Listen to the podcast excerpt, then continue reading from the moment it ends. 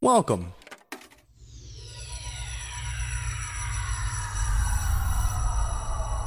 To Arcade Audio.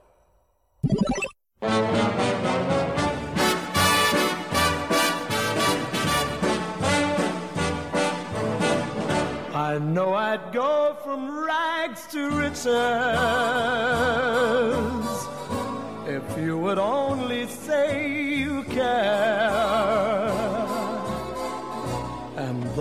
my pocket may be empty, I'd be a millionaire.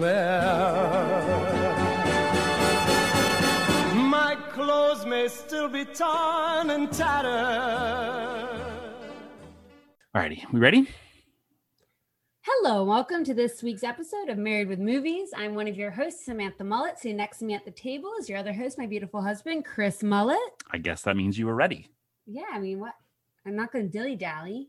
After last week's episode and being so self conscious about how we are sounding on this, I hate this because you're all fucking over me. Stop hogging the mic. Because it's like you're about to give each other a foot job. Ew, The most intimate of all the jobs. that's gross. hey, hey, I wouldn't allow- do that to my feet. allow me. Allow you what? Allow you what? allow me to do an old classic podswoggle segue. And speaking of, I wouldn't let you do that to my feet. In New York is Tope. I, how raunchy? What's this 350, baby? We're getting raunchy. Yeah. Um, I don't think I've ever touched another person's foot. Like, Like, a- a- it a- like, at like all? never like. Of course. Why would you guys believe that? Why would you believe that? Well, Tope, I don't know, man. Out of the three of us, I don't know about you. Mullet licked a foot. yeah, but that was my friend Keaton. it was a that's bet I supposed lost. To make it better. I hate feet. That's the I'm that's the thing. I just hate feet. Yep. Mm, Jillian, Jillian has this thing now where she just likes to stick her foot in his face. mm. like if, if he's like tickling her or like ignoring her or something, she'll just like because she's also like four, so she's uber flexible, right? So she'll just like stick her foot. in No, his but it's face it's the way she does. it. She goes, "Smell my foot." Like she does it like really weird. No, and sometimes like if he's like not paying attention, like he's pretending to be asleep or something, she'll just stick her foot in his face, and it's the funniest thing ever. From uh, from now on, she'll be known as Jillian the Foot. That would be her mob name, I think. Oh, she I does, that doesn't even crack the top ten. Um, so as Tope mentioned, happy 350 episodes, Samantha. We are fast approaching our seven year anniversary on this podcast. Believe it or not. Uh, I don't think I've ever done anything for seven years that I've enjoyed. funny. Uh, so two uh, to zero already. keep fucking score. Oh, all right. So 350 episodes. I'm up like 9,212 to four. Congratulations. Thank you. Every 50 episodes on this podcast, which if you're new here, uh, because you want to, you know, probably just listen to Tope Oh, thanks. in, instead of us. Um, we talk about a random movie in our massive movie collection, and Tope is our first guest star in our big guest star series. We're launching uh, at least for the next year, possibly beyond that. Probably beyond Probably that, beyond let's that. be honest, because we got a lot coming up and not a lot of time to do it. Exactly. so, uh, yeah. So Tope joined us last week for uh, the traditional guest star uh, movie kind of scenario we're doing, where we did "I Love You, Man." But uh, today's movie, Goodfellas, came up uh, the last time we were all around each other. We'll discuss why we're doing that movie specifically in just a moment. But the other reason why we're doing it is our normal 50 episode gimmick was we were doing the movie that we didn't own that was the highest rated on IMDb. That just got to be too difficult. We looked at movies, they're like 40 bucks. And it's like, I don't want to buy this $40 movie. Like I didn't own it for a reason. I know. Yeah. and I don't want to own it now. And I have weird I rules. to. So, uh, so from now on, what we're going to be doing is every 50 episodes, we are going to be uh, watching the highest rated IMDb movie that neither one of us have ever seen, which the highest one just happened to be today's movie, Goodfellas. So we're going to get into that in just a second because we need to, because there's a lot to discuss. Because as I mentioned, it's the first time Samantha and I had ever seen this movie, to much to Tope's shock. But first, as customary at the top, we always talk about what's going on in our personal lives and what what, what we're watching. Uh, for me, uh, nothing. I've been busy, uh, extremely busy. So besides watching wrestling and and that's old wrestling, not current wrestling. God, I don't watch current wrestling. Well, then we watch we watch uh the non wrestling wrestling. Oh, I watch shows. I watch the A and E documentaries, the Vice documentaries. Yeah, that's we- that's we about it. Those and Jillian is roll into them, so it's great. Yeah. Uh, there's not much else going on. This past weekend, we did an escape room and had a Hey, little bit of a date night. shut I'm up, still Shut talking. up. I am watching things. I I was gonna fucking Oh. segue to you, you motherfucker. That's so fun, isn't it? you skipping over me, and ignoring me. No, I was getting ready to fucking give it to you. Now you have to wait. Tope, what'd you do this past weekend? I went to Austin, and I'll leave it at that. Uh, actually, no, I, I watched uh, I watched like ten minutes of Little Fockers. Uh, yes. Uh, uh, so well with my sip of wine. and watched an episode of uh, SpongeBob. Um, and I think that's all. Of, and then obviously the basketball games. But I think the only two things that actually, the only movie I actually watched was 10 minutes of Little Fockers. The scene where Jessica Alba tries to, uh, I have have not seen the movie. You don't don't don't spoil it for me. Jessica Alba's in it. And that's all I'll say.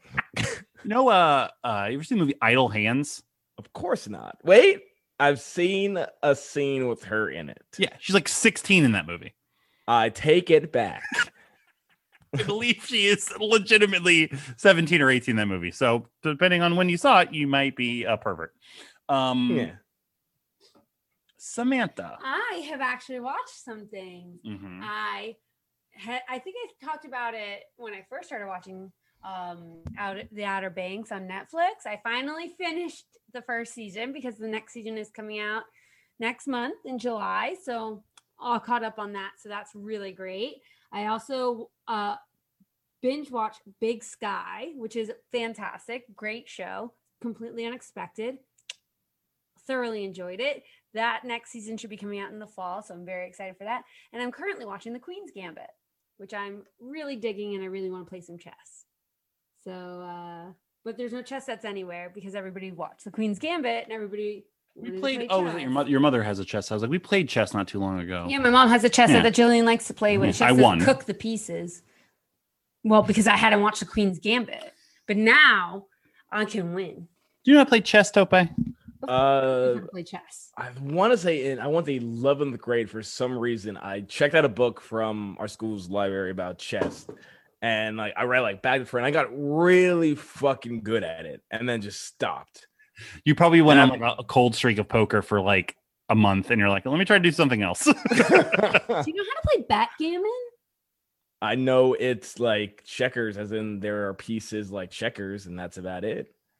Cool. No one except my mom knows how to play backgammon. It upsets me. I like to play backgammon. Nick, we're in our 30s. Leave us the fuck alone. well, give us time to learn backgammon. Um, in terms of movies, I thought by this point we would have been able to recap In the Heights, but Hmm. weekend was a little busy. Why? So, Why didn't we get a chance to watch it? well, because we were we went on a date night and we decided to watch the movies for the podcast instead uh, around the, when my mother is here because I didn't want to have to sit through In the Heights with my mother scoffing and making comments about it. No, it's just about it's just about Washington Heights. I didn't want to ruin my experience. Thank you. Gotta be careful because she's more likely to, to listen to this episode than other ones because she loves Tope. She thinks he's so funny. Thanks. Thanks. Oh, strap in, baby, because comedy's coming out. And he was gonna say something completely different. No, that's what he calls his penis comedy. Yeah. Um, because there's truth in it. So today's like like the truth serum. no, like Paul Pierce. Um, so Goodfellas. Today's episode. This is episode 350. Now, again, last week's episode, we kind of went over the awkward timeline we're working with right now. Full disclosure, we are recording this before we recorded episode 348, Lilo and Stitch.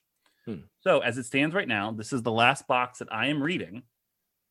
And then Lilo and Stitch will be the last box that you are reading. There better not be any alien names. I'm currently that on the up. back of that I'm currently up box. two. No, you're Correct. only up one. I'm only up one. Okay, I'm only up one. You're only at one, so you better not fuck so up I will read. I will read this uh, Goodfellas box triple feature. It's a it's a feature with uh, two other Martin Scorsese movies, great great ones, The Departed and The Aviator. And here we go: action and stylish cinema that only Scorsese delivers, and that's it.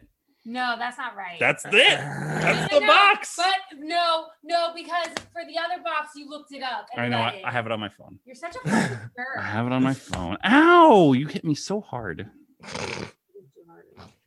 Uh, I got very excited though when I realized that's what this was. I was like, "Oh, beautiful!" But I'll be honest, and I'll fucking uh, Yeah, unlike the first time Again, when you at a disadvantage, when you at a cheated- handicap when you because cheated the 1st I'm time. doing it off my phone. Like how you- small this font is. when you cheated the first time. The best mob movie ever says Roger Ebert, Siskel and Ebert. I said that's a pretty good ringing endorsement. Get the fuck off me. I want to make sure I'm close to the mic. when Martin Scorsese, one of the mm-hmm. world's most skillful and respected directors, reunited with two time Oscar winner Robert De Niro in Goodfellas, the result was one of the most powerful films of the year. Can eh, this is so small? Can I just read? Thank you. Based on the true life bestseller Wise Guy by Nicholas Pileggi and backed by a dynamite, that's dynamic, fuck. Dynamic pop rock oldie soundtrack, critics and filmgoers alike declared Goodfellas great. It was named 1990's best film by the New York, Los Angeles, and National Society of Film Critics. And it earned six Academy Award nominations, including Best Picture and Best Director. We're not going to need to do a fucking podcast after this one. Robert De Niro received wide recognition for his performance as veteran criminal Jimmy the Gent Conway. And as the volatile Tommy DeVito, Joe Pesci walked off with the Best Supporting Actor Oscar. Academy Award nominee Lorraine Bracco, Ray Liotta, and Paul Sorvino also turned in electrifying performances. You have to see it to believe it, then watch again. Goodfellas explores the criminal life like no other movie. Woo! All right, so we are tied, Oh man, I'm gonna fuck up royally next week. but that means I probably won. Uh, we agreed. Uh, Tope, I think we recorded I Love You before uh, you heard this. Um, if we are tied, then we will go into spelling bee sudden death, where Ah. uh, we will keep this going until somebody finally messes up and the other person does not. So, Oh, I love that. so, uh, Tope, when was the uh, when was the first time you wanted to be a gangster? No, uh, we watched this movie. When did you see Goodfellas? I have a guess because it should have been when I had seen Goodfellas. But when did you see Goodfellas? I want to say I saw it in high school. Like, Um, I probably like your senior year, like when you're basically an adult. Yeah, I want to say, yeah, I think my senior year because I had a friend named Sean who was a super like movie, maybe the only person that even touches you guys with movies is him, but he could he like knew like fucking like bullshit French movies and Oh, fucking all that shit. Like he, yeah. No, uh, people people that like French movies, not French people. Let clarify. or both. I hate French people. Thanks, Samantha. Like what's what, what's the who's that director? Like something True- lean. Date well, David Lean was Yeah. yeah, and then I was talking about actual like French New Wave, like Truffaut or Fellini or things like that. But Oh yeah, he would want to watch. Like he would be like making like projects in like high school, trying to emulate like them. Like Sure. but al- also he's a famous like DP now. So, but uh yeah, that's the first time I saw it, and I fucking loved it. and I've watched it since. I've probably watched that movie maybe more than any other movie in my entire life. so it is. It, it does have a reputation as being one of the most re, most rewatchable movies of all time. To the point where, at full disclosure, I, and I think I referenced this on a recent episode that uh, one of my favorite movie podcasts, The Rewatchables on the Ringer Network, did this podcast as their first like podcast back. All three of them in the same room, like less than a month and a half ago. So I'm trying very hard. It was one of my favorite episodes ever. It was almost three hours because they just been putting this movie off so long because of how much they they love it and respect it and have rewatched it. So I'm going to try to not reiterate too many of the points, but a lot of their points are correct. In that this, yeah, this is. I've rewatched some of these scenes on YouTube after watching the movie You were watching it just immediately. before, I was, yeah. I was specifically rewatching the Italian, uh, like the, introduction intro, the scene intro, just yeah. because I wanted to like power rank in my mind each individual person that you meet in that scene, and we'll get to there later on because I definitely want to do that. Um, so yeah, so this definitely lived up to the hype for me.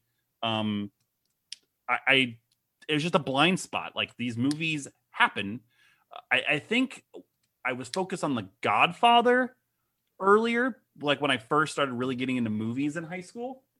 The reason I remember it is because when Spike TV like became Spike TV, they were like, man, man, man, men shit, men shit. They they would air The Godfather like the first weekend they like got the rights to Godfather. They aired The Godfather for like 24 hours uncensored. Huh. I just like set up my VCR because it was 2003 And you Um, turned it up and I- what? and I recorded over probably like uh, Wild and On with Brooke Burke. Um, 'cause I- Bad decision.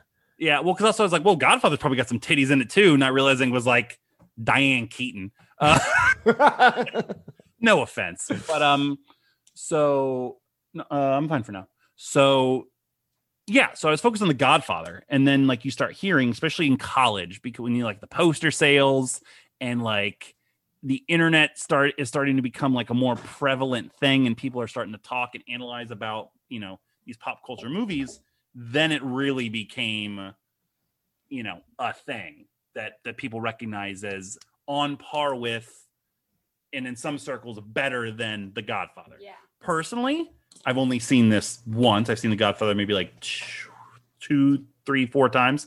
I think the godfather is a better overall movie but it's fucking close it's really close to me um have you seen the godfather No. before so you've never seen this before No. either so you have no frame of reference what did you think Well, I do have a frame of reference. I mean, I knew people like this. Like the Italian mob is very close to the Jewish mob and the Miami mob. why the fuck am i just not finding out about this My best friend is Italian as well. Harley has family in the mob. Uh, so I can say words later on in the podcast. I've gotten permission from No. Podfather Rich Camelucci to, depending on context and tone, say certain words. That's the same I am allowed. though. He's worried about you, Samantha. That's a that's a quote and a fact. Um, and also, we just all can say we're half Italian, and it's fine. Uh, And that made me think of Tope being half Italian, and it really gave me some great daydreams. I, I say this with all of my heart. Henry Hill makes Rich Camelucci. oh, Looks like a cannoli with arms and legs. I was gonna say looks like Wayne Brady because Henry Hill's Italian. That's an Italian motherfucker. yeah. I'm sorry. yeah so so yeah i i mean i loved it i got real emotional in, in parts of it Which part? It's robert de niro i said it before on the show Oh. that robert de niro reminds me of my grandfather Right. and especially in this because like the jewish people Not a movie to be reminded of. the Jewish people and the Italians are really close. And I read something that said like Robert De Niro was super into making sure it was like super accurate. Oh, yeah. And everything, even down to like his outfits. And he made sure he had like a pinky ring that matched everything. And my grandfather would always wear a pinky ring. And so like, and just like all of his mannerisms and stuff, it just really he was calling Henry Reminded Hill because by the time this movie had rolled out, Henry Hill was Mhm. out of witness protection because Right. he had, Mhm. had fucked shit up again. bed, Yeah. Yeah. Um, and was like calling him like at four or five o'clock and at night, being Mhm. like, "How would he say this? What would he do here?" right. And like with the ketchup and everything. I thought that was really cool. Uh, so I love ketchup. I Nope. I thought this movie was not what I expected it to be, you know. Nobody. it's supposed to be like it's like this amazing movie right it's not what i expected it to be it was really super enjoyable um i thought you you said it was like what how long two Two hours and twenty six minutes. Two- It's Yeah. it, it did not feel long Because- at all. i know you had said it's like a long movie it didn't feel like it it moves The action is so so great. fucking fast. i really yeah it does it moves really it's fast a like, whirlwind. super fast. If you're not paying attention and keeping up with it, Oh. like you miss you miss key key things that I like they like circle back to and it's just like a Sure. very smart movie. I don't think- well, I don't even think- it's about gangster mob, you know? it's Scorsese, who is Right. probably our greatest living director. Um, Um, mm, I mean, we- Spielberg is there, James Cameron. I mean, there's other Did I say director? So he's our greatest living filmmaker. Let me like specify. that's specify. okay? better. Yeah, I think Better. Spielberg makes movies, Scorsese makes films. That may sound like pretentious, but I think that makes sense if you know what I'm getting at. It does, but you're right.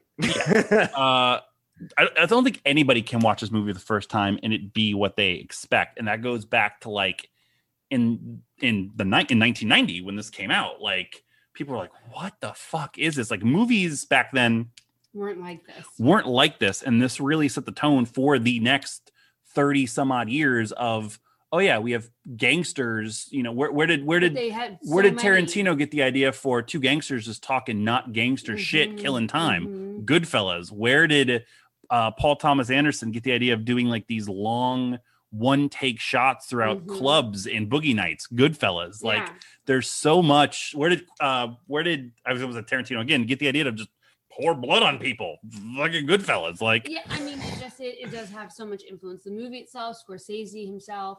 I mean, look at the legacy that it created, even in the last what, twenty one years. 31, years. Yeah. But and it's also famously one of the most snub, like the one of the biggest snubs. Uh, Tope, when's the last time you see Dances with Wolves? hey man, When I Exactly. fifth grade. Costner went all out. That's Costner, right? Yeah, Costner went all out in that movie, man. Pretending to be, I was about to say a, a slur for no reason, a Native American. any podcast's allowed, it's this one. Okay, I just that was kind of De Niro right there. yeah. Um, Were you best but yeah, like I'm, I'll call just call Steve and I'll bring him over and he'll do that. Steve's got the best De Niro. But yeah, like the only thing this really wins is Pesci for supporting actor, and it, it was granted a, a weak category, but he would win in any he would win fucking anyway. year. I mean, it was Um, insane. but and the then the shortest Oscar, one of the shortest Oscar speeches of all time. I watched it while taking you it. so. I watched it while taking a dub. No, he was like, it was my privilege. Thank you. That's Yeah. it. And he's done. like, boom. I'm not gonna thank God and my family. Forget that. If I win an You Oscar, better think. oh, if I win, if I win an Oscar, they're gonna have to peel me off the stage. if Like, you were the I know you, you're gonna think Tope first and then Rachel and me. Oh, Maybe. if, if depends on how loud the band is.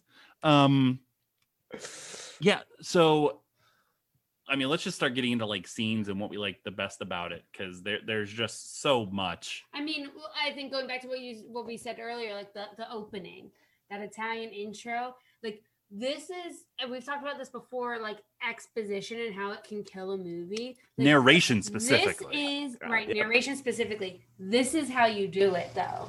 Like you're narrating it and you're showing it at the same time. That's like improv 101, right? Like don't tell us what happened, like show us what mm-hmm. happened. They do both and they do it so well because you get like you see it. So like you you see all of the goriness and everything, but then you also get like the feelings and you get like the depth Mhm. of all of these people and you meet all the people and how quick it all happens it like is just really really well done that's how exposition should be done Well, so it's funny you mentioned improv because Scorsese like adheres to it on Mhm, set. Like mhm. he specifically has like improv sessions prior to filming just to like get ideas out and that become on on paper. So like the most famous scene in the movie is is do I amuse you? Do I look like a clown? And that was something that P- Pesci improvised prior to because it was based on a real experience that he had had. And like you know, you don't get that without like having that environment. But you're right. Like normally narration in a movie, you're just like you're like okay it's a, it's la- it's lazy exposition, and in this it's not. It, it's it's very pointed, but again to the point of like these things don't happen any like movies weren't made like this before. You just you see yeah you're dropped in the middle of the story. Mhm. You see right this heinous, vicious, violent act, right to start and then a fucking freeze frame and mission statement of as long as I remember, I want to be a gangster, and then we're off. that's it like I I remember watching this. I watched the movie so many times, but I realized something as I watched it this time. This might be the greatest movie that's not about anything. like like there's obviously like a plot to it and it gets to it and obviously the end of it, but like so much of the movie is just like here are these dudes being dudes. Here, this is what it's like to be a wise. So they're like they don't really get into like the plot of the movie, which is basically the third act until halfway through the second part, the climax, basically. But Yeah, there's a little bit of breadcrumb, a bread ugh, bread. Thank God, breadcrumbs. I'm still saying clums. My- Breadcrumbs were not on movie. the back of the box. Let's not do a Hansel and Gretel movie. Uh, I was gonna nominate. where uh, where they're talking about the Luft- the, Luft- the Lufthansa heist. What? Take a breath. I'm gonna go get the papers. Get the papers. Sorry not to spoil my favorite Italian guy, but I'm gonna go get the papers. Get the papers. Um, so they uh, so they, they get into the the Latanza heist the- the Lufthansa. earlier, like you know, kind of like in, basically in that after that introduction scene, you- and you don't really see it until until later on. But you're right. This this is just like a character study, and uh, just a theme of Gangster. of just what being a gangster is. And the movie doesn't do what other gangster movies have done. They make it seem glamorous to a certain extent, Oh, yeah. but Scorsese is always good about holding that lifestyle accountable and making it at the end be, you know, the realization or the, the realism of what happens. I, I kind of have this as like a trilogy. I'm going to leave Casino out because Casino, I don't know, just doesn't fit to me. The casino feels more like a, a big budget movie than the other three. But Wolf of Wall Street, which people totally misconstrued, uh, uh, uh, you know, just because of how fucking funny it is. And then The Irishman, which is like the culmination of all this. And The Irishman is like, well, this is what you have to live with at the end of it. Whereas this is more so you're going to have to live with this, but you have to live with it this way. Whereas Irishman's like, your this, your life is over, and you have to look at what you've what you've done. Um, which I know you haven't seen The Irishman. Did you No. see The Irishman, Tope? no, I've not. Okay, I've s- Tope hasn't watched a movie in Yeah. five years. He's You gonna think- watch a three-hour Netflix fucking movie. three and a half. Three and a half. Three and a hour half. Netflix movie. Tope doesn't have three and a half hours. You know how many times Tope works out during the day? He does not have enough time to watch a three and a half hour movie. Very true. You should watch that. After watching Goodfellas, you should watch The Irishman. I still gotta watch fucking Avatar. Because you fell asleep fell when we asleep went to in the see it. and it was the best sleep I have. Fuck you, James Cameron, you hack. Uh, He's coming out soon, Tope. Get another Not- good night's sleep. not gonna watch that either. Uh, since since we're uh, talking about scenes, I, I want to bring up uh have my notes the basically the first scene with Tommy as an adult, and that's the scene where they're in the in the restaurant, right? In that the clown line. Yeah. And I remember watching that. And again, I've seen this movie so many times, but it's the first time I've like actually like quote unquote studied it. And I'm like, that is like on par with like the opening scene of Dark Knight for like this is how you build a fucking character in five minutes. Yep. I've- Bastards with Han Yes. and like yes. like the best villains have that moment and that moment is like he crushes it because he owns the room you get to see joe pesci be joe pesci Well, yeah, And that- then that he just- charismatic, right and then he just melts into this monster yeah, and it's like and then he's right back to being you know but but that's the beauty of it, and I think that, like what you said, like how Scorsese glamorized this lifestyle, if you Mhm. will. Like I think that's the perfect, the perfect way to portray it. You know, it's like like that's insane that that that happened right? Like and he it just gets heightened further and further into the movie with all of the scenes that he has where he's like laughing ha ha your best friend and then and then it flips and then he goes back to being like oh what do you mean? You know like it's so well done that you know he's a psychopath and you want to hate him because you know he's like the villain but when he you can't because when he gets whacked you still feel you- sad right, like this guy's not in the like, movie "Oh anymore God," right you're like oh my god and he's supposed to get made and he was the only one of them that could like the, who's his mother gonna cook 4 a.m spaghetti for Right. right? Like, I mean, and I think that we've talked about that before too, like just like these empathetic villains and how it's so hard to do. And I think it's a well deserved Oscar. I mean, what are the other Joe Pesci movies that we've done on the show? Home Alone. he's, he's an mvp I for home alone but he's also like- an lvp for gone fishing right. Like, Uh, we're not Uh, there, we're not there yet i think but he's I'm just saying, i think he's gonna get it but we're not saying, there like, yet He won the Oscar, like, like it, it was a weak year, but like deservedly. oh no he, uh, yeah he would have won any any year uh that Would- scene is riveting for multiple reasons number one again improvise. Nobody else knew that was happening except him and Liotta.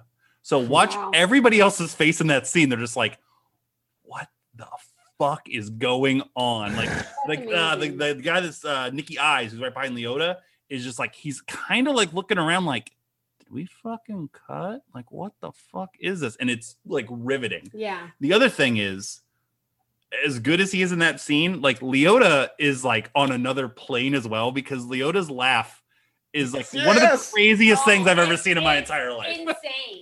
It's so good. It's It, it's so over the top, but it's also like it feels so genuine. yes, like genuinely Yes. boisterous. And that's what makes like the come down so like vicious for it. And then like just it keeps like repeating when he's, you know, then like giving him a little poke and joshing him about it. Uh, yeah, that scene that is like it's the most famous scene and it might be the best scene in the movie, but it is a testament to this movie where I have like three or four others that I could just as equally gush about as that one. Um for right before then, the introductions. Let's just knock this out right now. Yeah, yeah, let's do it. It, it so who is your favorite person in that scene? See, I always I watch it. I always forget the names. Like I know it. It's well, it's the guy who says it twice, and I always forget his fucking name. Jimmy two times. Yes, Jim Jimmy two times. Yeah. Like I, the amount of times papers. I gotta go get, get, get papers to get the papers. The amount of times I've said that is insane. I've been doing that all fucking day. Just to myself. Because you're wrestling, Mark, and Mr. Kennedy was your favorite wrestler of all time, so that makes sense. What a fucking hack. Fucking hack. Um so I, there's a lot of candidates here. Uh so I, I have a bullet on the three. Number one, I'm just gonna say it now. It's Frankie the Wop. I, well, I do not condone this, but I'll allow you to say it. Here's why. And I said this to you earlier today, Tope. You did. In the in this room of all these fucking guys, how bad do you have to be that that is your nickname? Everyone else is like, no, you're Frankie the Wop. like, what the fuck? That's why it's so brilliant to me. Just like the other two are just brilliant on the surface. Pete the Killer and the kids little like so they all get like little lines, right? Like they all like say like I'm gonna talk to you or like hey how's it going? You know, his is like hey took care of that thing for you. but But- killer. An often forgotten thing. He's given a qualifier. He's also the brother of Sally Balls. so you don't meet Sally Balls. But I don't know if that's a woman. I'm guessing it's some guy named Salvatore, but Sally Balls actually might win.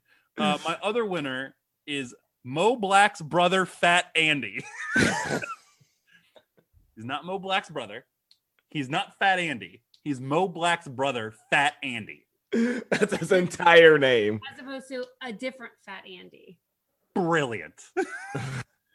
Absolutely fucking love that. Um so the scene that I gravitate to and the only other one that I knew really ahead of time is the the shine box Billy Bat scene.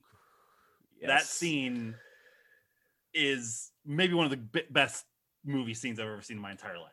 It's absolutely riveting. It's super short. Like like I thought it was a much longer scene that like builds attention. It's like nope. He comes in, they're abrasive right away. He says the fucking thing. He freaks out. Fucking keep him here. Next thing you know, he's fucking He's De Niro's De Niro's making the fucking worst face I've ever seen a human being make when he's kicking somebody's head in. I thought you were. Have you seen kick other people's heads in? Well, let's be fair. The only other person I've really seen is him do that in The Irishman, and it was much worse because he was like 80 years old at that point. so they didn't stunt double at all. They tried to replicate it. Did not turn out that way. I mean, at the end of the day, he at least he got the drinks on the house, so that's that's good. Drinks are on the house. I can't. I will not even start at De Niro impression. Do it. Drink. Nope. That's even close. Can't be worse than anything Mullet does. Well, it's all about the drinks are on the house. Like insulted him just a little bit. I love that every conversation about Goodfellas just evolves into impersonating and quoting the movie I've ever heard in my life. Insulted him just a little bit, just a little bit. You insulted him. but I, that entire scene is like I was. the, the, that entire scene, I'm like thinking it's like, man, that must be weird to be a gangster because it's like you start, uh, sorry, gangster because you, I was gonna call you out, New Jack. You can say gangsta all you want. Hey, rest in peace, man. Eh, no, no, I'm okay with that one. Uh, but because like you start when Augie. Yeah, he knows. He's been Oh. sleeping like a baby. like like you start like when you're like basically a kid like spider was the same way sorry spider was the same way and it's like you start when you're a kid so then you do these like little menial tasks until you eventually move up so like i that had to have happened with every single one of them Sure. And it gets to a breaking point. And I, I take it that, you know, Billy Batts has been in prison for, you know, I don't remember how long it specifically says, but six years yeah, six years. Yeah. And this is his big, like, like return welcome back party. And there's just two shitty guys with him at the bar. so I, I don't think he's very popular.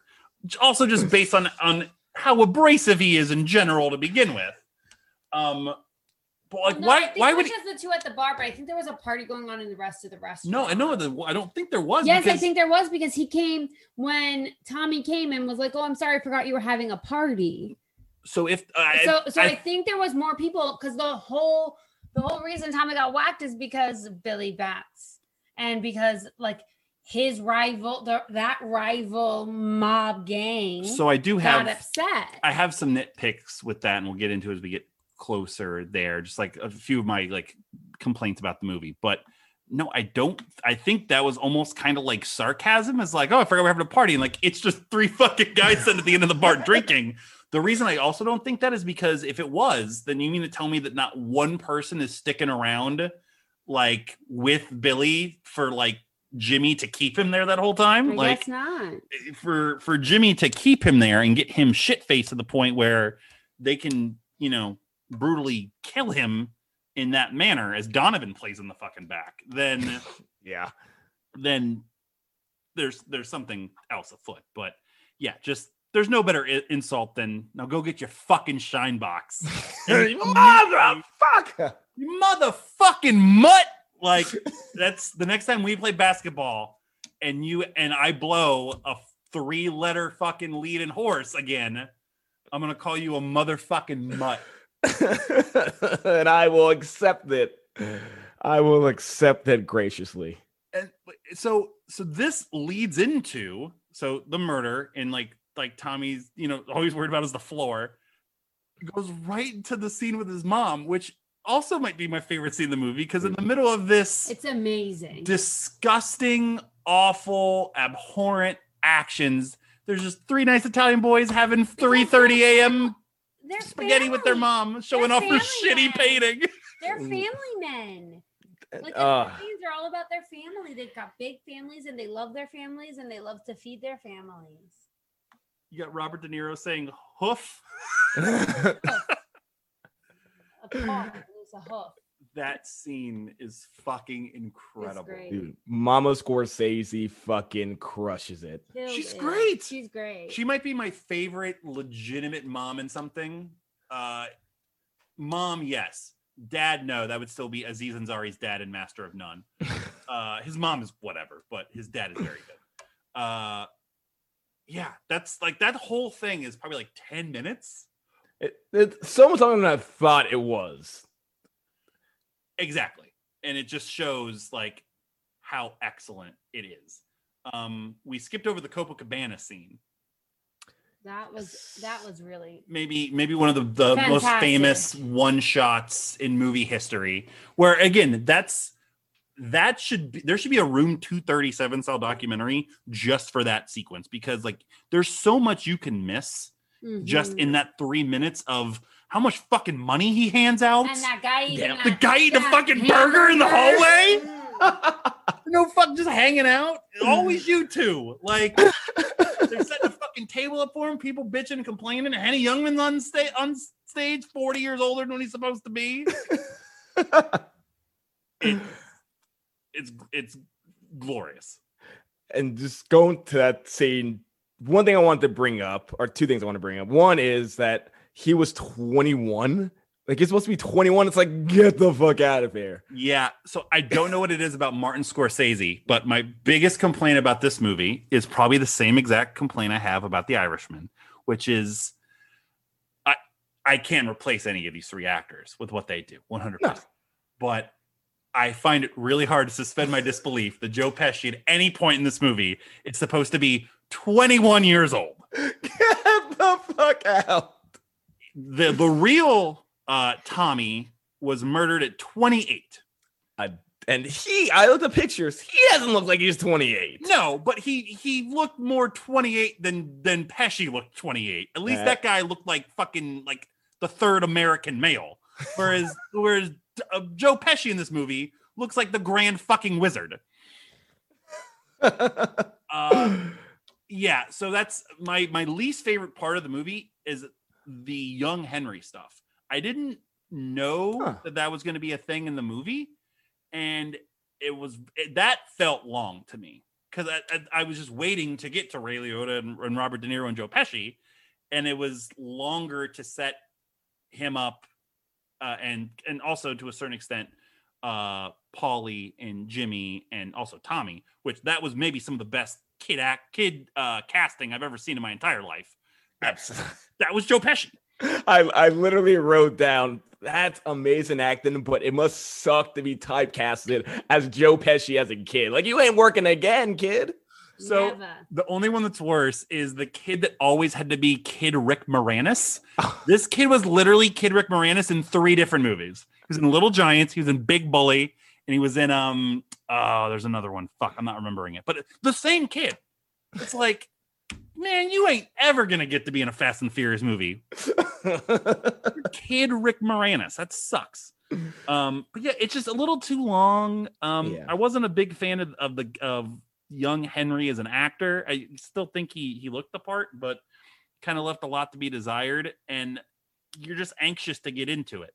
Um, but then when you get into it and you realize, oh wait, these guys are just legal enough to drink alcohol, and they all look like they are about to be fucking granddads, then it's it, it hurts your suspension of disbelief. Uh, yeah, but again, like you said, they are all incredibly amazing actors. So you're like, fuck it. They could have been 80 and I'm okay with it. Sure, Yeah. I appreciate them just this is less egregious to me because of how much better of a movie this is than The Irishman. I like The Irishman. I think Irishman is very, very good, but it's less distracting just not addressing it Yeah. than it is putting uh, lipstick on a pig and trying to be like, oh yeah, let's look at Robert De Niro. Look at him in his early 30s. Like he has varicose veins. It's it's not working. well, um, well, sorry. The, the second thing I want to bring up because we were talking about that scene and talking about first time we brought up the Karen situation, uh, which hilarious. I just realized that her name was Karen. Uh, I didn't get it either. I just was. Uh, uh, so I was thinking, I don't know if you guys have done some, someone on this on the podcast before, but I would love for you guys to start doing this because you guys, one of my favorite couples, my one of my favorite married couples as well. Uh, I just think you guys work so well. I would love to hear what you guys think about couples in movies. So I want to bring up this idea called the mullet marriage movie scale, which is three parts. How realistic is a relationship? How healthy is it? And how close it is to your own relationship. How realistic is it? And what's the scale? So I'd say, I'd say you go like one to 10 and then you average it out or A, AF, whatever, what, what, whatever. Just like those One different to 10, parts. 10 is like 10, 10 is extremely realistic, extremely healthy, ex- mm-hmm. basically a mirror image of yours. 10, 1, 10. First of all, one of your favorite couples, fuck you. yeah. Oh, sorry. I my fucking parents, me and my schlong. His brother. nah. Nah. Fine, okay, fine, fine, He's been in 17 weddings this year. It's very true. It's- Well, that that is the exact that is the exact amount I've been to in my life. So that's actually absurd. Absolutely nailed it. And who was- 17 as of Who Saturday. was the Oh, first one? Ours? yeah. Yeah. Yeah. Yeah. What? anyway, I'm glad it took this long for you two to gang up on me. Wonderful. We're not Um, ganging up on you at all. Yeah. What were the questions again? So, Ka- yeah. So, yeah, Ka- Karen and Henry, how realistic is that relationship? I, honestly, like for being, this is supposed to take place in what the '60s. uh, 50s, 50s, 60s? yeah. I think it's pretty realistic. Yeah, it's, I give it like a especially, like- nine. Like, the New York area, like I'm sure Italian mobsters Italian mobster, Jewish. Like I think it's pretty accurate. get set up for a blind, get it set up for a double date, hate it the whole time, no show the second one, end And up then- getting married. Yeah. Sounds perfect. because because she because she was like pitching Yeah. a fit and like angry Yeah. and everything. Yeah, I debated super- not showing up to our second date, so I didn't show up to our second date. that's not true. What? Uh, the second one was how close it resembles ours. Uh, how healthy is it? Oh, one, yeah, one. It's Yeah. one. yeah. When you wake up and a gun is pointed at your face, and then you strangle her off the bed, essentially. Yeah, that's that's not healthy. And then how close it is to your guys? Oh, 10. ten. Yeah. No. no, it's like a well, okay. So when we were younger, so like when we were in our twenties, it was a lot closer because we would fight a lot. Well, because we would fight a lot. we literally just said that we fought yesterday. Well, yeah. we- Yes, but when we would fight when we were younger, it was like yelling and screaming and like slamming doors and like it was Why did you do that? Samantha! I needed that money. Here! There was all my Miller Lite.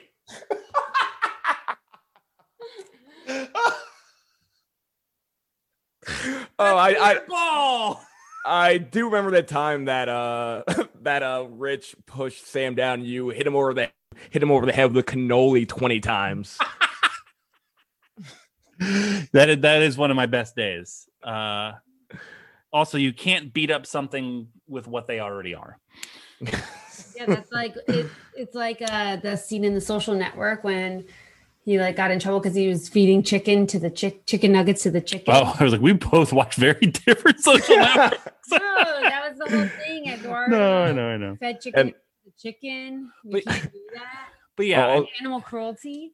I, I will say, yeah, our back in the day, it would have been closer, but now, yeah, it's more like a We're mu- we're more mature and subdued yeah, now. But more more than they were. yeah. Well, mm-hmm. no, Yeah. we but when we were 21, even though they when they were 21, they look like us now. And when we were 21, they Fuck. look like children. You um, you Oh look like you like this beer. yeah, you look like them as Henry Hill as a kid Yeah. when you were twenty one. Yeah. So yeah, when we were because er, like we got together when we- were 20. We've been together almost 15 years. Like this is a long time. And we Yep, real long time. Yeah, it- you know, so we've we fought a lot. Like we would get into screaming matches like that. Like we've never put our hands on each other like that. No, Never. Never. So No guns to the face. only No. the one time. only a stage gun. Like Oh. I swear to fucking god. Um, I, I'm gonna be honest. The the Karen voiceovers didn't do a lot for me. Just gonna ask you about that. I- Yeah. it's because you're an asshole. It's No, no, no, no, no, no, no. I'm talking about from like a, like, like a style and artistic. Like, so when it happened, I was like, oh, okay, that's interesting. Something I didn't know about the movie ahead of time. But I don't know the scenes that kind of focused on her and like all the Italian like wives and stuff. I don't know, just rang a little like hollow to me, Exactly. That's the point. but not. Have you seen any like Real Housewives episodes? who of the fuck are you talking to? Tope uh, uh, worked on the show. How would you? How could you not watch it? And I support him in everything that he does, but I have I my- have my limits. How? Hey, I have a question for you. How real life is this movie compared to your actual experiences? Since I know you met some real mob people, Some real mob wives, like literally real to- mob wives, actual to the mob t- wives. to the T. Yeah, Scorsese fucking knew what he was you doing. did. Yeah, yeah. I figured. figured. It's funny. My, my note right here was it probably shouldn't have taken Karen holding a gun on Henry and going after his mistress to realize how great Martin Scorsese is at his job. But like for whatever reason, like though that little stretch like really like cemented to me already what I was feeling was like this guy is fucking incredible at what he does. He knows exactly what to do with the camera. He knows exactly Mhm. what music one of the greatest soundtracks of all fucking Hmm. time is particularly all the way up to who the fuck listens to Layla and is like, yeah, yeah, that first half, fuck it up the ass. Give me the second half of Layla. I mean, Go ahead. I was like, go back and list, rewatch the entire last day cocaine cocaine sequence, and the fucking editing and the music on that is insane. It's so fucking good. It, it's it's modern today, and it's it's Yeah. it's almost as old as as me. It's crazy. Uh, it's actually closer in age to Tope than you. Yeah, But I, I, I- I I'm a year younger. Shut up. You're 18.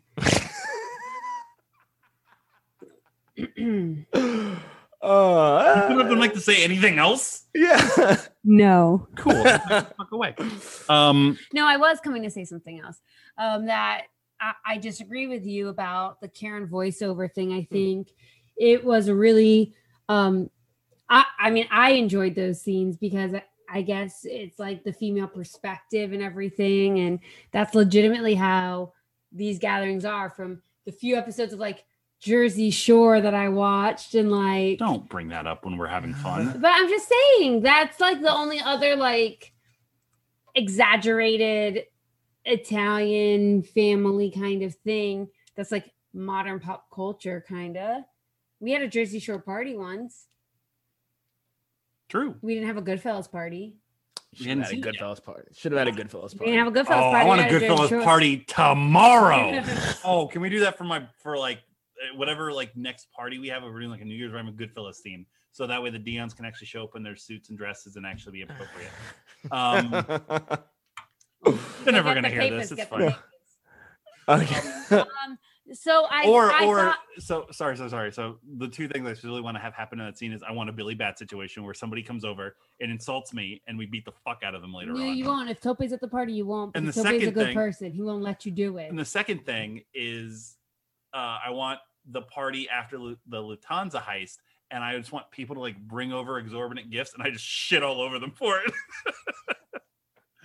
like you're millionaires just fucking wait just be I- patient Don't do it at the fucking party celebrating it. just don't bring a pink Cadillac. I don't care. It's in your mother's name, Johnny Roast Beef.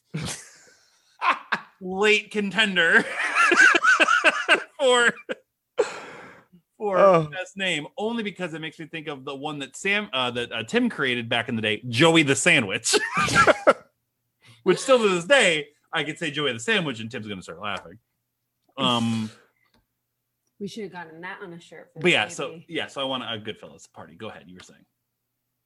I don't remember now. Oh, perfect, even no, better. I was saying about um the voiceovers of Karen and the, Yeah. the perspective of and her perspective. I think it gave a lot more gravity to when she does go off the deep end and go after the mistress and go crazy and is standing in the in the um apartment building just like pushing all the buttons and like screaming at all Mhm. the tenants and stuff i just thought that it it was it was great love makes you do crazy things i would do that i You, have would- done you would do anything for love, but you won't do that.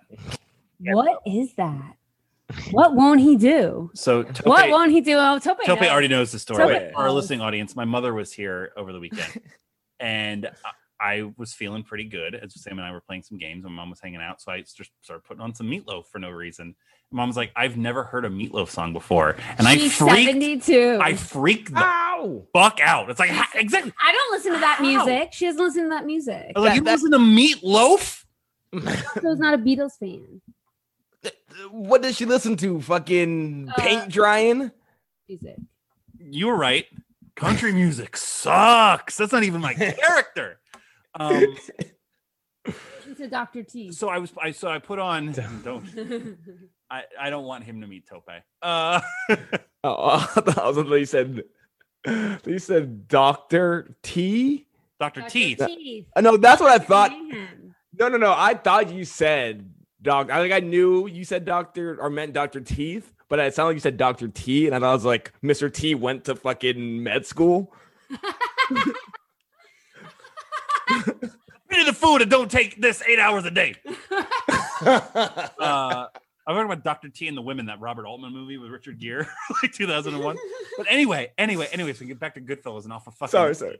is uh I put on uh I would do anything for love, but I won't do that, which is like a 10 minute fucking song. You just keep saying the same shit over and over again. At one point, she just starts fucking singing it. I'm like, you don't know that song. She's like, no, it's a different song. And then she's saying it, but that's a Beatles song. She's like, no, I don't like the Beatles. So it was very confusing. So we just kept drinking. Yeah, exactly. That's a great idea. Yeah.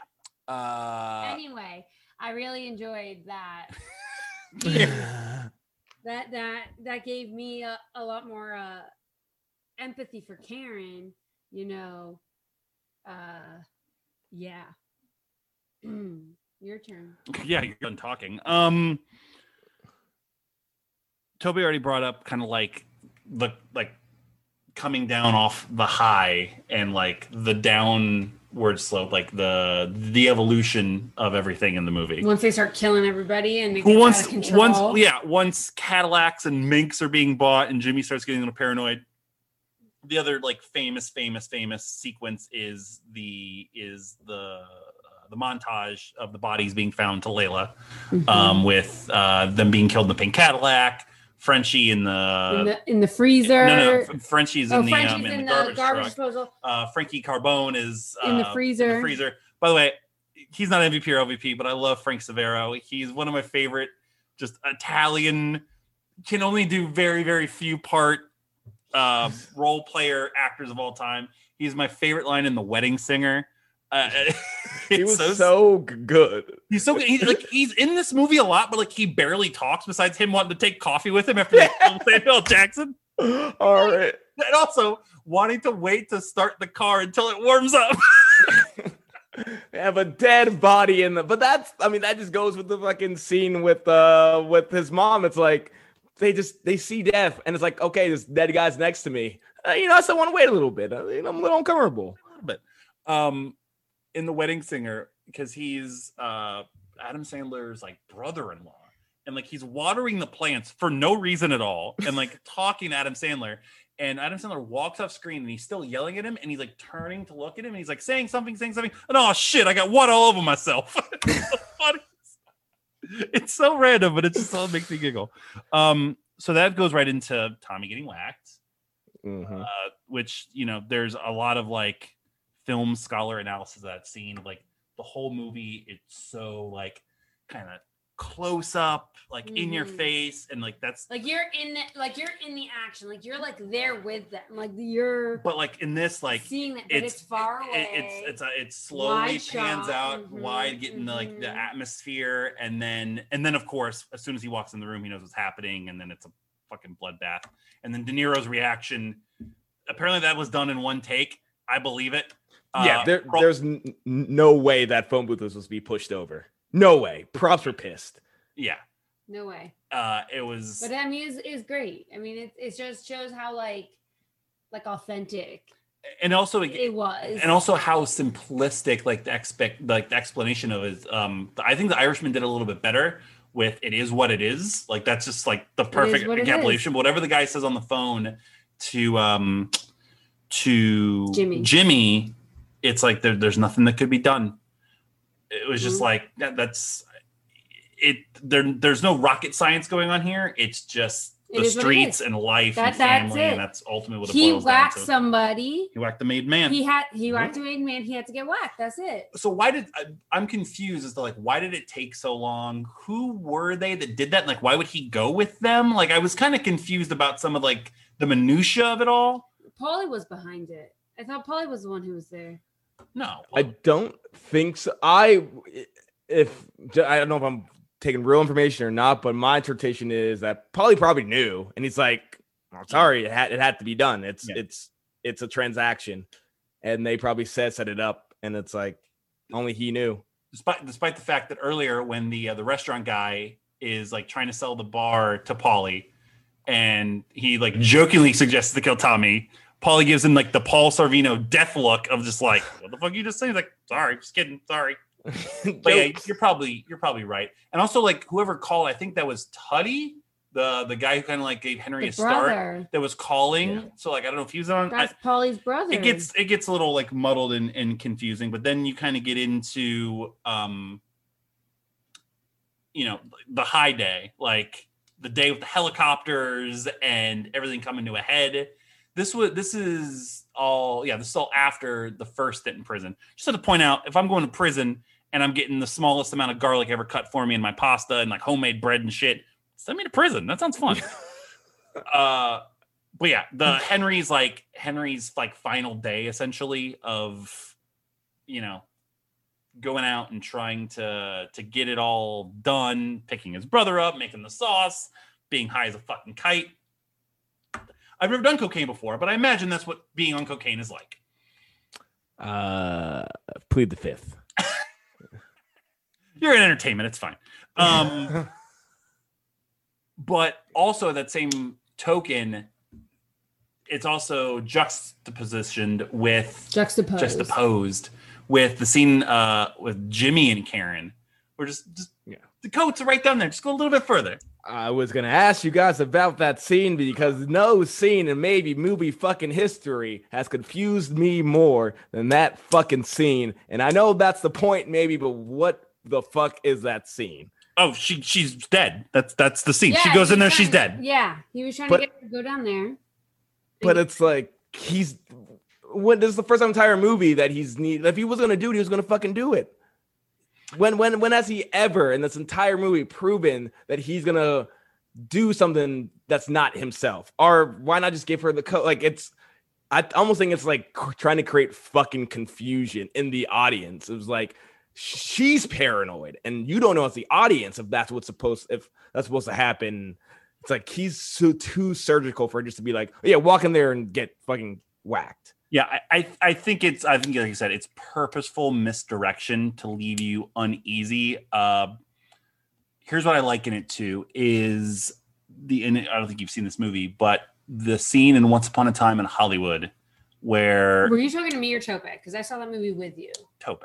Oh, okay. Yeah, you're still here. Um where Brad Pitt goes to Spahn Ranch where the Manson family is.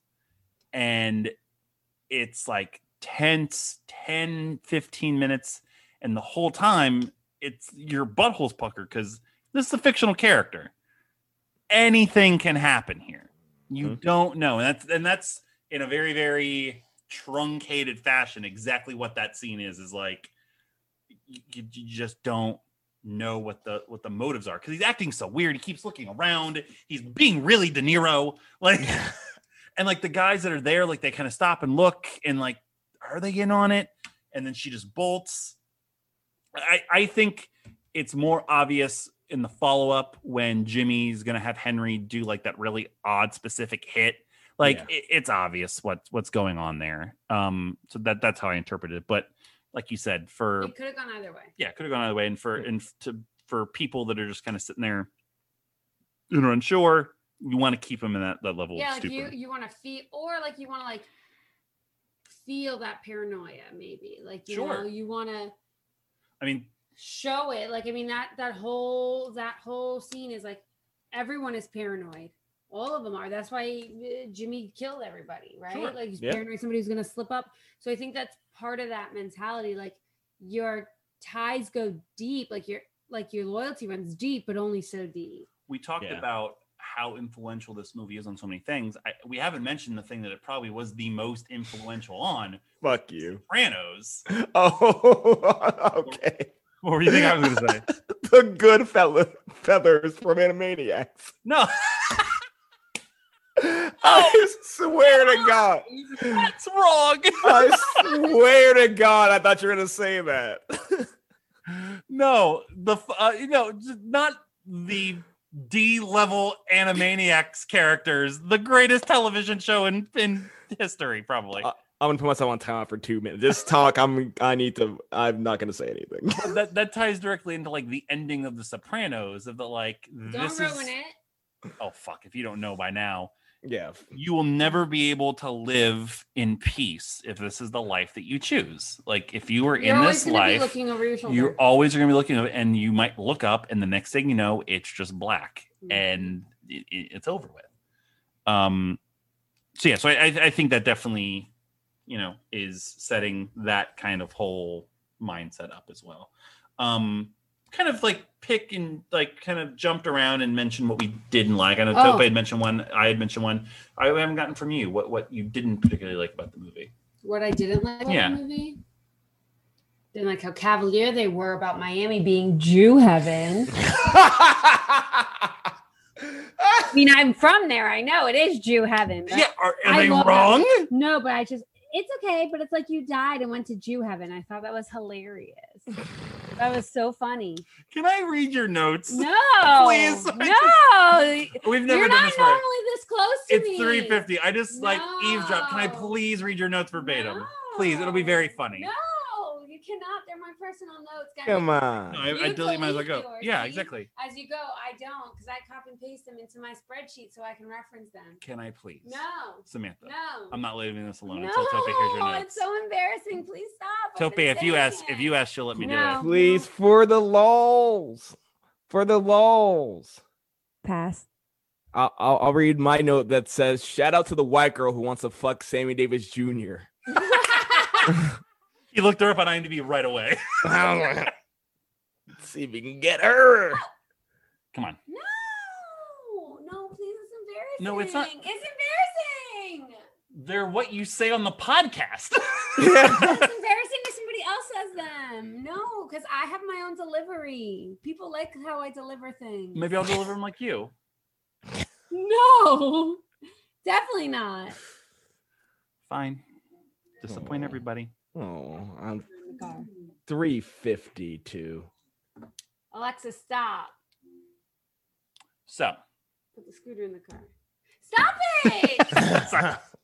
Um. All right. Well, then, if you don't have any complaints, Hang on, I'm reading my notes. well, I can read them right now, and I'll tell you. No, I just said the movie's very good. and I like it. Damn it, that was the last one. This movie is so good. Was the last note. And it's- there was one that was about like these two timing assholes. I like that. You're all giving notes. All right, MVP and LVP. Get your arm off me. Uh, let's start with MVP. So, so it's obviously a three-person race. Uh, This is the the peak of Ray Liotta.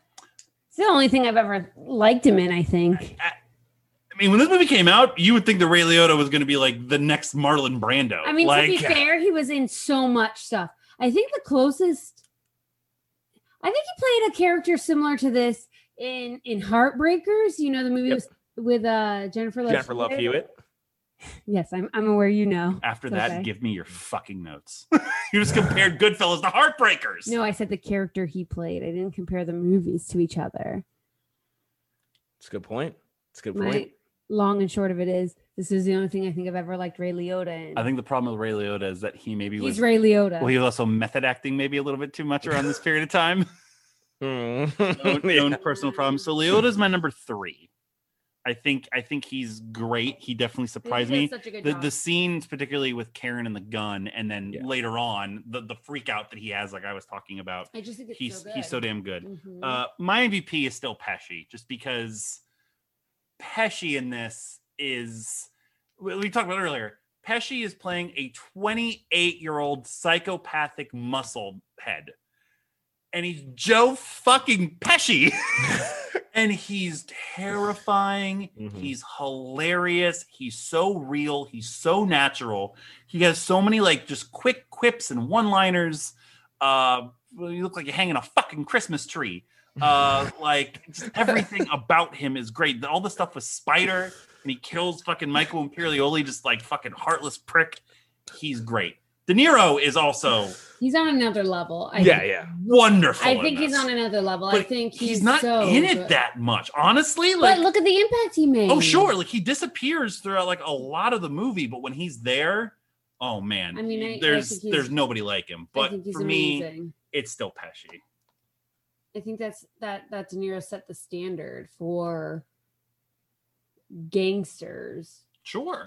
You know, I- He's at the standard for everything. He's he the reason why it's so sad to see him in the war with grandpa and dirty grandpa and grandpa's gone wild and uh, the grandpa and the kid is that look at what we've done on this podcast. I we've done the King of Comedy. We've done uh we've done we'll meet the parents, but that's di- different.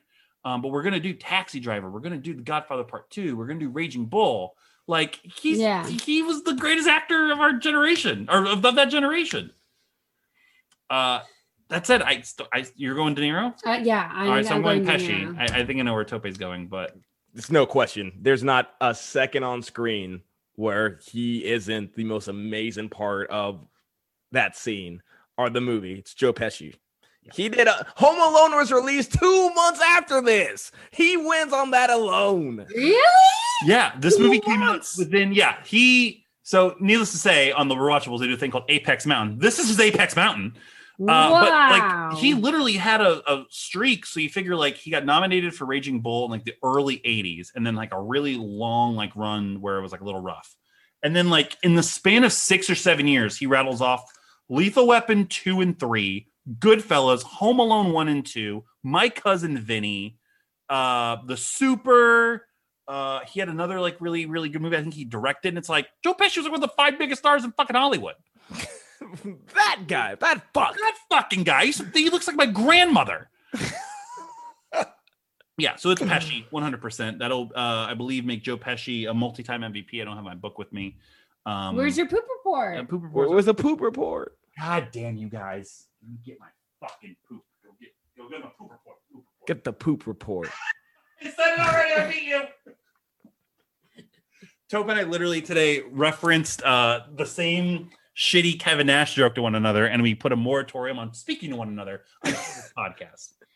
So, there's that. Go get the poop report. The poop report. That's no one's ever said that before. I hate you both so much. uh, yeah, Pesci is now. so so much. Yes, Pesci is now. I'm looking in the R's. I'm not even looking in the right fucking spot. Yeah, Pesci is a multi-time MVP, and of course, he's one of the few that is, uh, is on both lists. Um, I believe he is the first person to win multiple. Well, how about here? You you. I had a pen. No, I had a pen in my mouth. Crying put- over the so you can look at my fucking poop report, but I can't look at your fucking notes. that that poop report's public property. That couple. This isn't public domain. yes, it is. That couple rating's going to be a little bit higher here in a second. Just you wait. Um, made me self-conscious. Don't put it over there. Fuck you. Fine, I'll read one of the seventeen other ones. not LVP that are also just recognition. So Lorraine Bracco is great. Um, she was the other person that got nominated. So Liotta and De Niro did not get nominated for acting. De Niro was nominated. Insane. De Niro was nominated, but for a different movie. He was nominated That's for Awakenings. Um, Insane. but Bracco was nominated.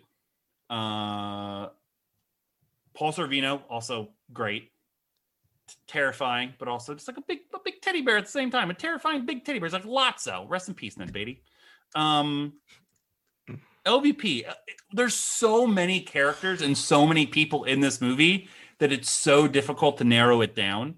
Uh, we also have a lot of people that have previously been featured uh, on this podcast here. Of course, Samuel Jackson, one of the most famous or one of the biggest MVPs Like the in the most show. pro- prolific. He's in it like two minutes in his underwear and gets blown away. And then he's the one who's blowing other people away in like Pulp Fiction. In every other like, movie. Years later. uh, So. I, I have a little list, but I'm curious to see who you guys have. But Tope, who, who do you have for LVP? I I don't. I legitimately could not think of anyone. So that's why I was hoping for you guys to make the case. Cause I if I had to start somewhere, it's whoever the fucking next door neighbor was. That's where I would start. I don't even know who that is. the fucking dude who gets beat up by the goddamn Oh, I by it was beat at like the that is the most vicious pistol whipping in cinema history.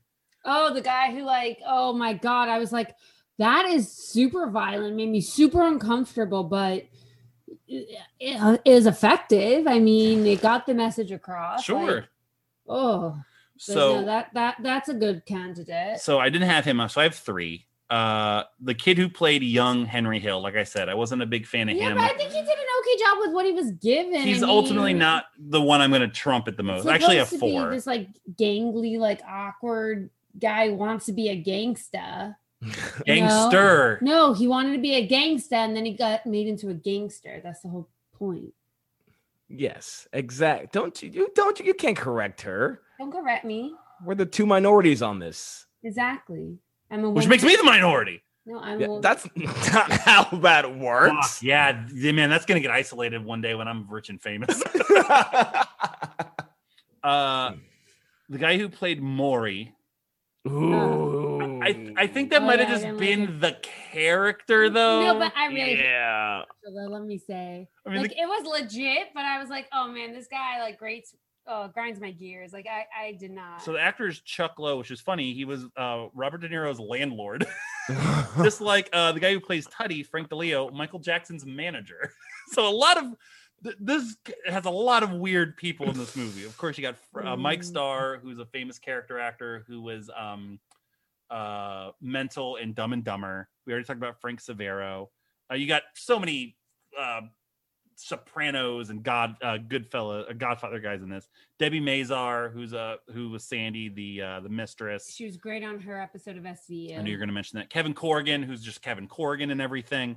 Michael Imperioli, uh, Illeana Douglas, Samuel Jackson, Vinnie Pastore. Um, Got to give a shout out to uh, Frank Vincent, who's Billy Batts. Maybe one of the best, like three minutes of a human being in a movie. Then he gets killed the next scene of all time. Uh, Isaiah Whitlock Jr. not even saying shit. Um, Jigsaw. There's just so many people. Uh, the other the other person that I had as a possible LVP uh, too, uh, Lois the babysitter. oh, I did not like her. I didn't like her. She's stupid. yeah. He said, "Don't call from the house phone," and then she calls See, from the house phone. you're basing it off of the character, and I'm basing off of how the actress portrayed the well, character. Well, yeah, she looked like she smelled shits the whole time. So I'm also basing it off of that. That was a poor portrayal. You're so mean. Am Um, I wrong? for, No. So what's the problem? for for a fucking drug mule, she's very much hates to be bothered. It's their whole, their whole thing. I don't think Yeah. Clint Eastwood did that in The Mule. uh, and then uh, finally, uh, I'm not, I'm gonna botch the fuck out of this. Uh, Gina Mastrogiacomo as Janice Rossi, the uh, the mistress. Oh, I didn't like her either. Yeah, she. Yeah. So th- there's there's candidates here. Um, but th- those are who I have. That, it's really picking nits in terms of, of of who I'd go with. But I'm fine with any of those three. I think we got the biggest reaction off of Morrie. Yeah. Also, I really didn't want to have to ha- be on this podcast twice, and both of the LBPs are women. Because I also I also want to throw in Karen's mom on there too. Oh yeah, I wasn't a big fan of her either.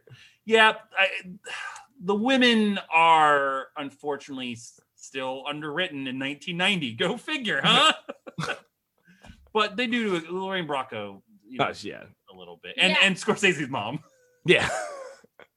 Well, because Scorsese's mom, he he put her in the middle of like an improvised scene and just went with whatever her reaction was. Yeah, mom, just But- act like I'm there. But then um Bracco, half the time she was screaming incomprehensibly and Yeah, she's great. Right, but it goes to show like you yes, they're supremely underwritten because you don't have women writing writing for women. Men can't understand women the same way women can understand women, and vice versa.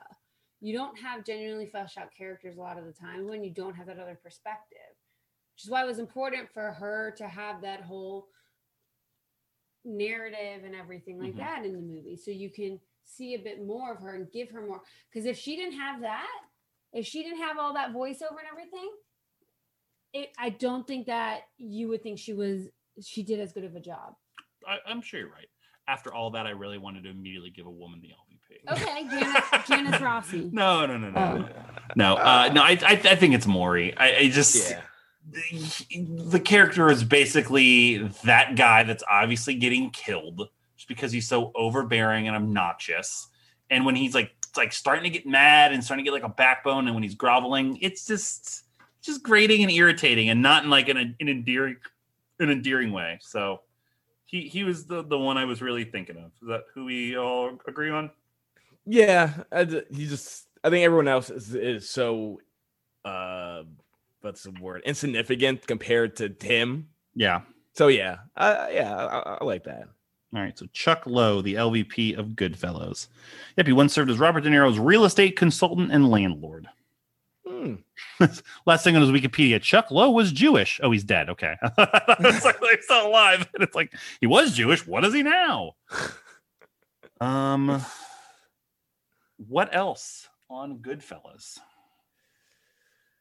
I think we covered most of it. I mean, I still about- I still feel like we've covered nothing I- because of well, but I- how much there is to cover. Yes, but then I also think that Tope was right in what he said before. It's like a movie like about like nothing. Like it's like it didn't have a plot like fleshed out until the end half of the movie. I mean, we talked about the character development, we talked about the music, we talked about the acting. What else is there? Talk about the directing, talk about uh yeah, the directing, production the design, shots, art direction, the sound editing. mixing. I mean, we talked about I think everything. Have you guys ever seen the music video by Shanti Foolish? Yeah, I watch it every day, Tope. I have Then no idea What? what you just said. You- so you Ashanti's a rephrase woman. it? Ashanti's a woman. Oh, Oh, I, Ashanti. I thought you said I thought you said Shanti Foolish. I'm like Oh, no Ashanti. I'm like I think that was the name of the rooster Foolish. in Rock-a-Doodle, but that's Chanticleer. Um, the Ashanti song entitled "Foolish." yes, then I've I've heard the song. I don't think I, I don't, I don't recall the video. I'm behind on my Ashanti trivia. Oh, the video is uh, Goodfellas. Uh, uh, not, I won't say parody, but inspired. They just take a lot of the scenes from Goodfellas and use it for Ashanti for some reason. And like the big scene at the end is her on top of her man saying she's going to leave. And I, I don't think there's a gun though. I don't. I think she's just on top of him. Is Ja Rule in the video? Yes, and I think Irv Gotti is Henry Hill. Hate it. Is Ja Rule Tommy? Uh, I mean, I think he's just. I mean, he is uh, in real life, but I've not watched it in many moons. I just remembered that uh that video is inspiration of Goodfellas. wait, Go- Goodfellas came from the Ashanti video. I know I fucked that up, but I don't care. Now I'm gonna I'm gonna go with it and say yes. Uh, so my final question is because you opened this. oh, it was Ter- sorry, it was Terrence Howard was the uh was Henry. oh, Hill. that sounds about right. Um, That's why he couldn't go back to Iron Man. He's also a piece of shit. Uh, who would you cast in the Black Goodfellas, Tope? Jeez. All right, oh, this is Good so tough. covers. Good. this has been. That sounded horrible. Sound like from Alabama.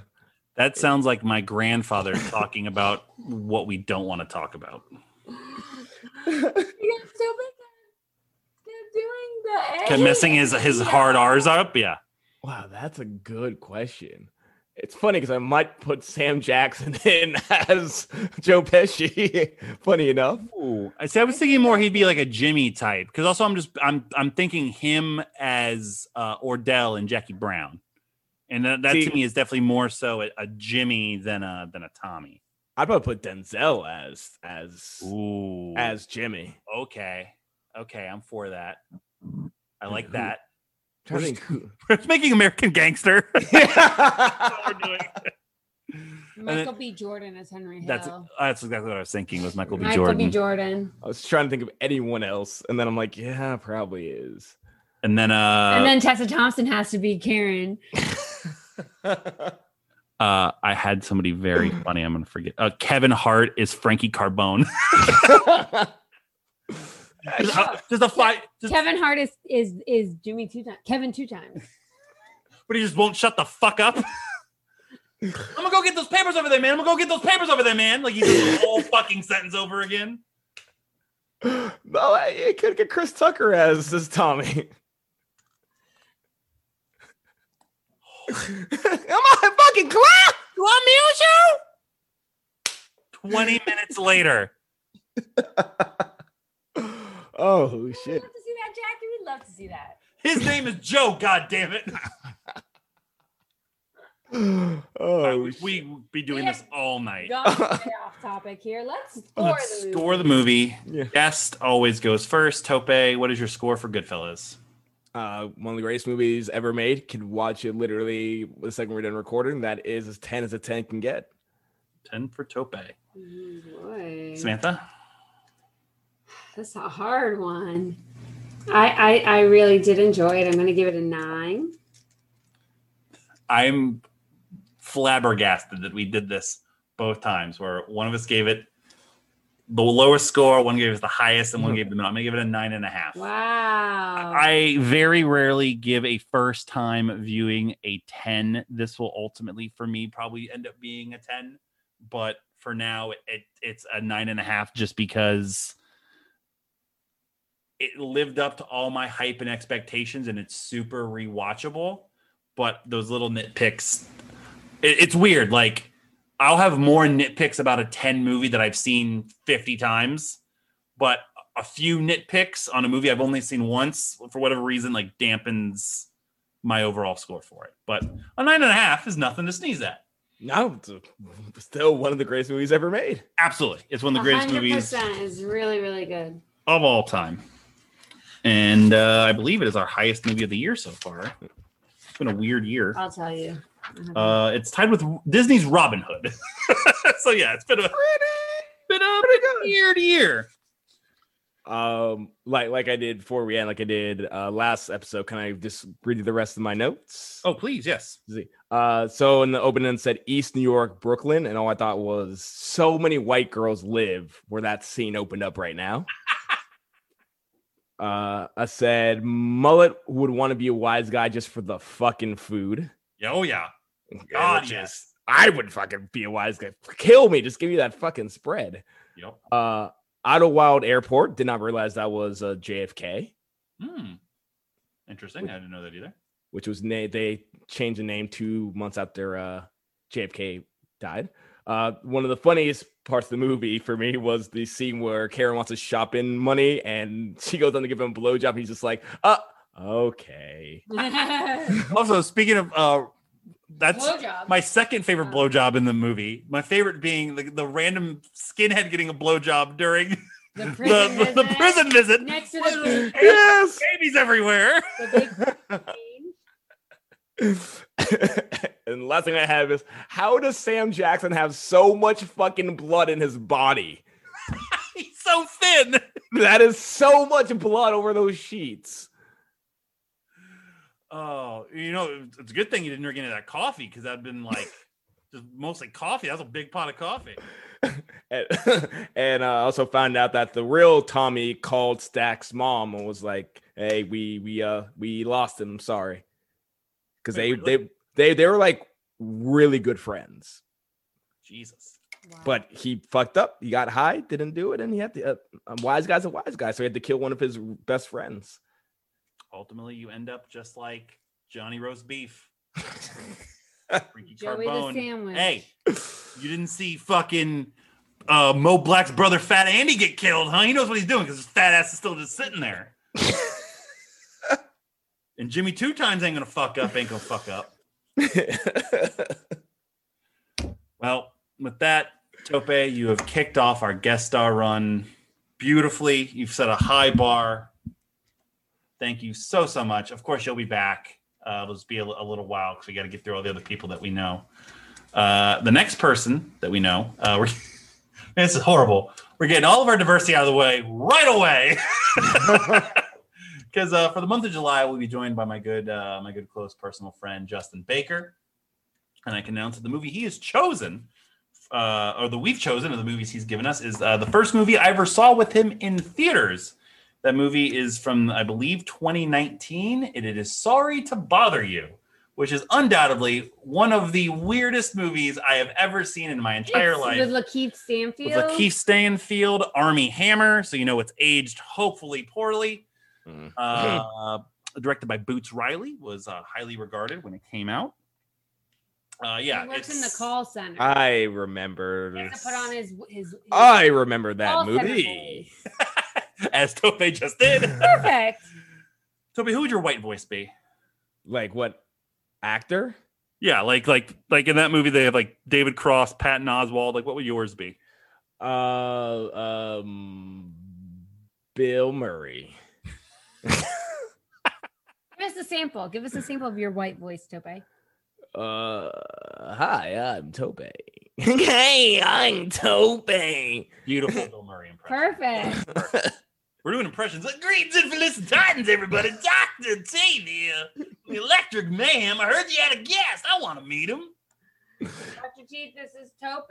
Hey, video man. I don't want to be part of this. Uh, how's it go? Okay, how's it going, Doctor Teeth? It's going great. What was your favorite part of uh, Goodfellas? The movie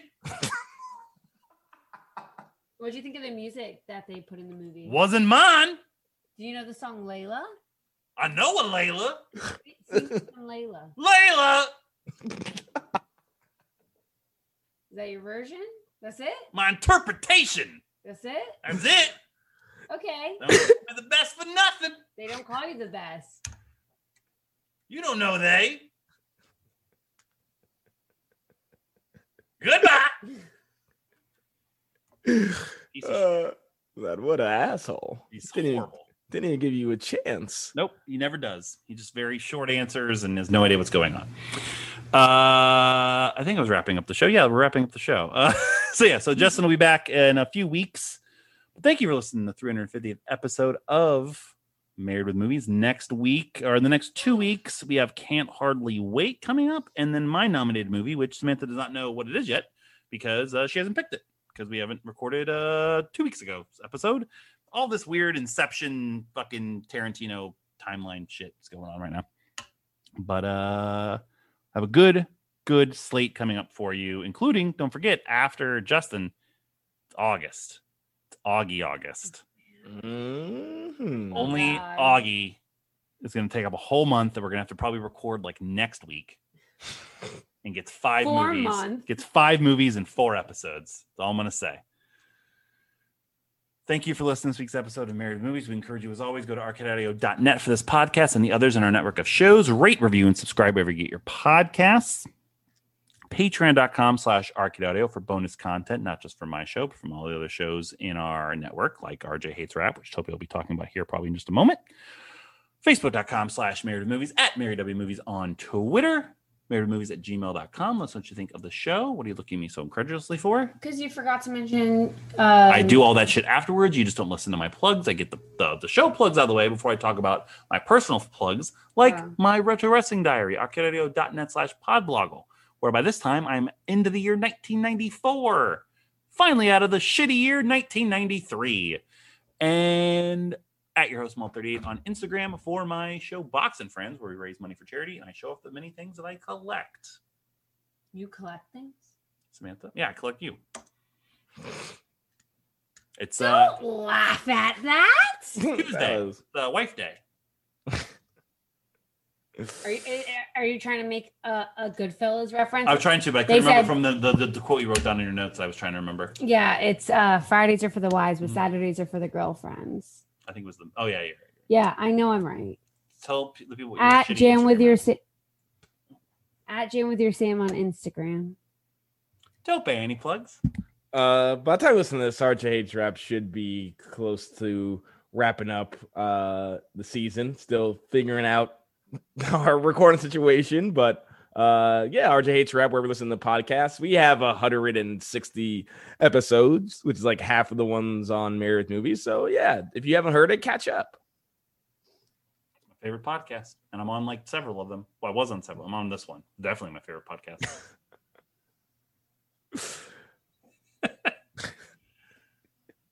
Samantha, any final thoughts before we say goodbye to Tope? No. Goodbye, Tope. Goodbye. Tope, final thoughts. Uh it's really hard to make something that I will watch multiple times. Very There true. are very few things. There aren't even women in this world I would do multiple times. So the fact that Martin Scorsese, no, no, that's mm, very few. Facts. In in the grand scheme of things, very few. Hey, be careful. You saw them a little bit. You did a little bit. And just, it's just a little. I can't do it.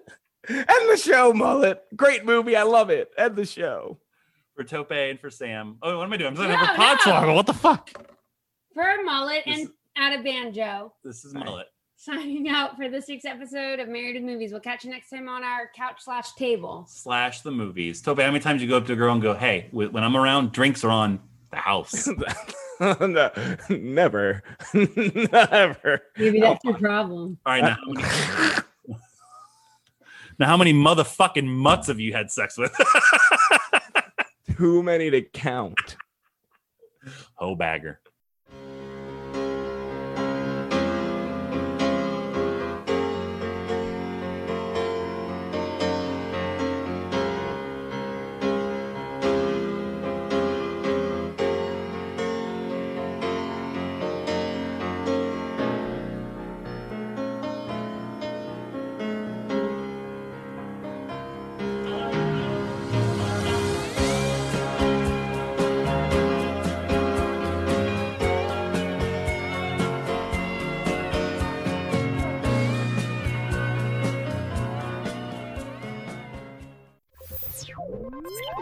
Thank you for playing Arcade Audio.